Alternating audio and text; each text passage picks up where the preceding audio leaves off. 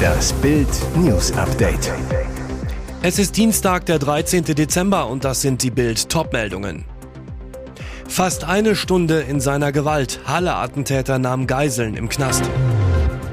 Streik beim ZDF Morgenmagazin fällt aus. Bildreporter war an der Unfallstelle. So riskant ist Neuers Beinbruchstrecke wirklich. Fast eine Stunde in seiner Gewalt. Halle-Attentäter nahm Geiseln im Knast. Stefan Baljet ist immer noch brandgefährlich. Der Attentäter von Halle nahm Montagabend in der JVA Burg, wo er eine lebenslange Strafe wegen seines Terroranschlags mit zwei Toten verbüßt, zwei Geiseln. Rund eine Stunde hatte Baljet ab gegen 21 Uhr zwei Bedienstete des Gefängnisses in seiner Gewalt, bis er von Justizangestellten überwältigt wurde. Der Vorfall ereignete sich im Innenbereich der Haftanstalt. Der Attentäter von Halle wurde bei dem Zugriff verletzt. Seine Geiseln blieben körperlich unversehrt. Die genaueren Umstände und Details sind bislang nicht bekannt. Baljet gilt als unberechenbarer Häftling. Am Pfingstwochenende 2020 hatte er während des Prozesses versucht, aus der JVA Halle zu fliehen. Ob Baljet durch die Geiselnahme wieder fliehen wollte, ist derzeit nicht bekannt. Der rechtsextreme Attentäter hat am 9. Oktober 2019 versucht, am höchsten jüdischen Feiertag Yom Kippur die Synagoge von Halle zu stürmen und ein Massaker anzurichten. Als es ihm nicht gelang, aufs Gelände zu kommen, ermordete er vor der Synagoge eine 40 Jahre alte Passantin und in einem nahegelegenen Dönerimbiss einen 20-Jährigen. Auf der Flucht verletzte er weitere Menschen. Streik beim ZDF. Morgenmagazin fällt aus. Zuschauer der öffentlich-rechtlichen Programme guckten in die Röhre. ARD und ZDF sendeten heute Morgen altes Material aus der Konserve statt frische Nachrichten. Da, wo eigentlich aktuell das ZDF Morgenmagazin laufen soll, flimmerte ein alter Reportagenbeitrag über den Bildschirm. Was ist denn da los? Die Antwort Streik beim Morgenmagazin. Das ZDF twitterte am Dienstagmorgen folgende Meldung. Unser Morgenmagazin wird aktuell bestreikt und muss entfallen. Morgenmagazin-Moderatorin Dunja Hayali twitterte dazu gegen 7 Uhr. Das MoMA fällt heute aus. Warnstreik. Wir sehen uns morgen wieder.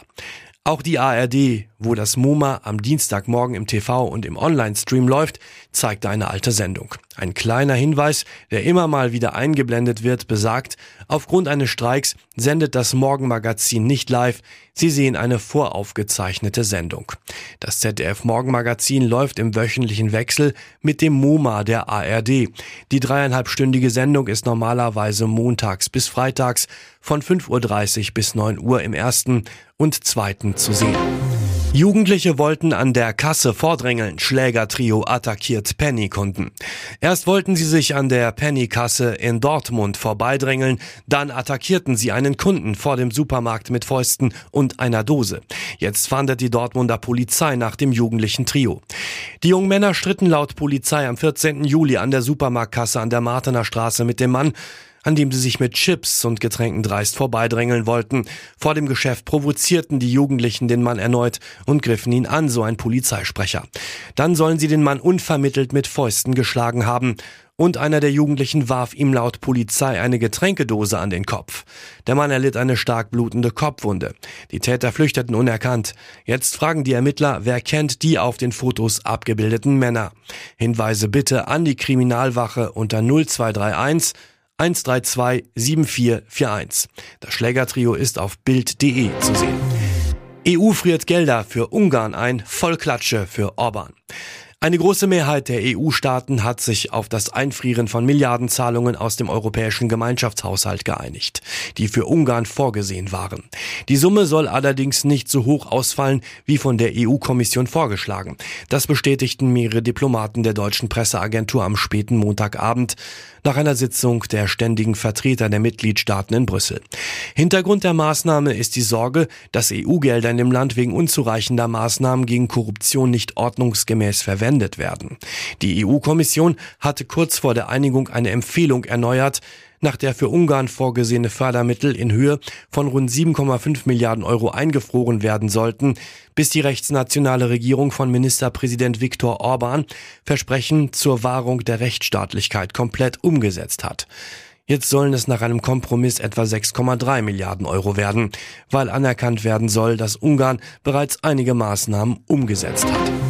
Bildreporter war an der Unfallstelle. So riskant ist Neuers Beinbruchstrecke wirklich. Wie konnte Manuel Neuer als austrainierter Sportler beim Skilaufen nur so schwer stürzen, dass er sich den Unterschenkel brach? Ein Bildreporter war an der Unfallstelle. Vom Gipfel des Rosskopfs sieht man bis zur Zugspitze im Westen, im Süden die weißen Gipfel der Tiroler Berge, im Norden liegt das Spitzingseer Skigebiet.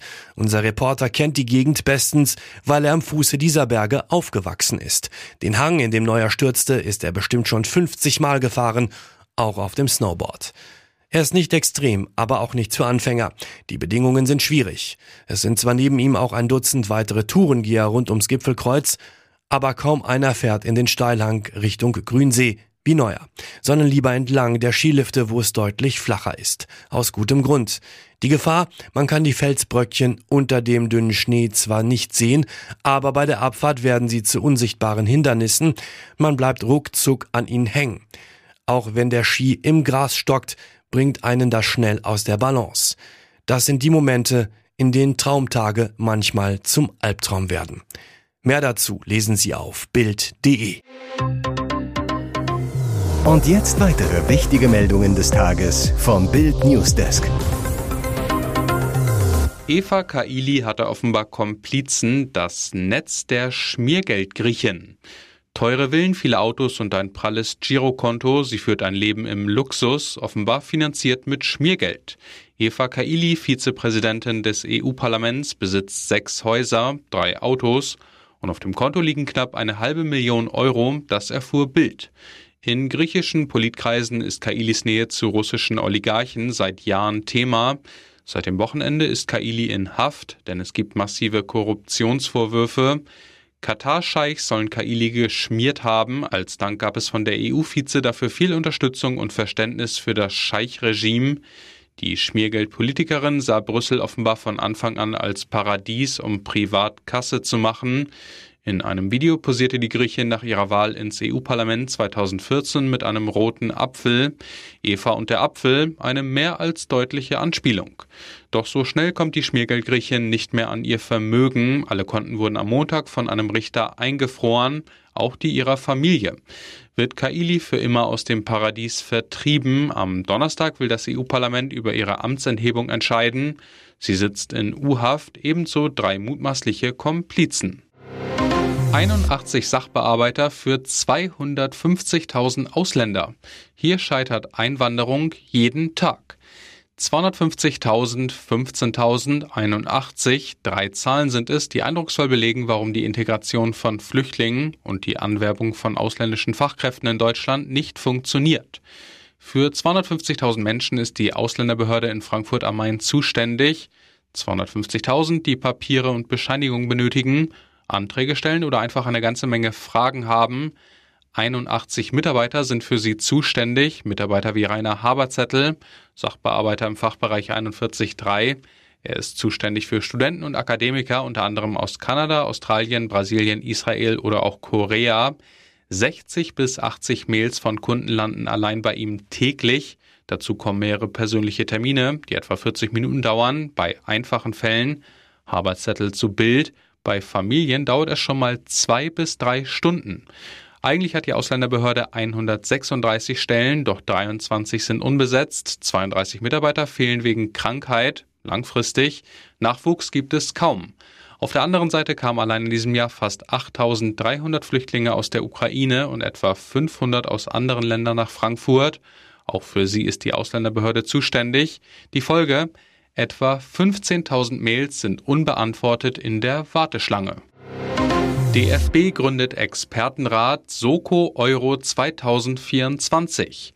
Diese fünf sollen unseren Fußball retten. Man kann dem DFB zu Recht vieles vorwerfen, aber das Tempo bei der Aufarbeitung des dritten Turnierflops in Serie ist beeindruckend. Das neue DFB-Duo Bernd Neuendorf und Hans-Joachim Watzke hatte sich mit Manager Oliver Bierhoff schon drei Tage nach dem Katar aus auf eine Auflösung des Vertrags verständigt.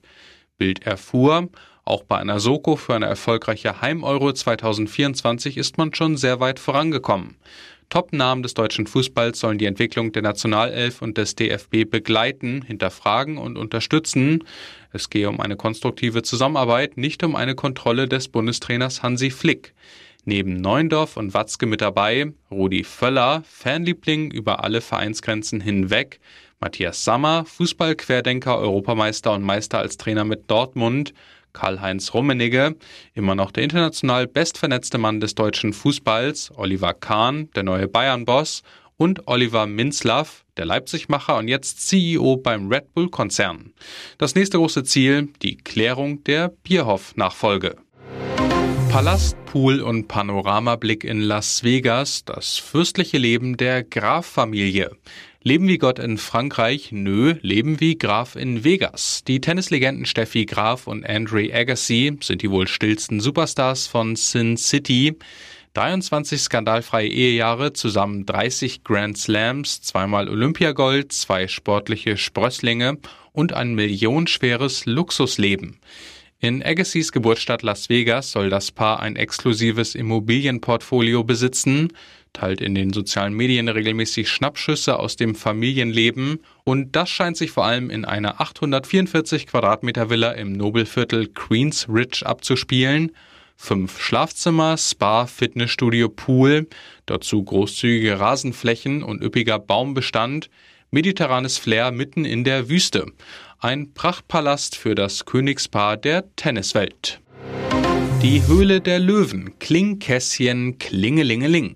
Am Montagabend lud die Investorenshow Die Höhle der Löwen zum festlichen Weihnachtsspecial. Dabei ging es allerdings nicht immer besinnlich zu. Diese beiden Gründerinnen sorgten für Reibung im Raubtiergehege. Mit ihrem nachhaltigen Geschenkpapier Papido sind die Studentinnen Katharina Lehmkuhl und Melusine Bliesener mit keinem geringeren Ziel angetreten, als eine gesamte Branche zu revolutionieren. Denn anders als gängiges Geschenkpapier wird Papido nicht aus Holz, sondern aus Gras hergestellt und spart damit bis zu 90 Prozent an Wasser, Energie und CO2 ein. Perfekter Pitch für Papido. Alle Löwen wollten den Deal mit dem Rasen abgrasen. Die Folge? Ein Buhlen mit teils harschen Worten um die Gründerinnen. Letztendlich entschieden sie sich für Judith Williams und Carsten Maschmeyer. Schöne Bescherung für das Duo, schlechte Stimmung bei der Konkurrenz.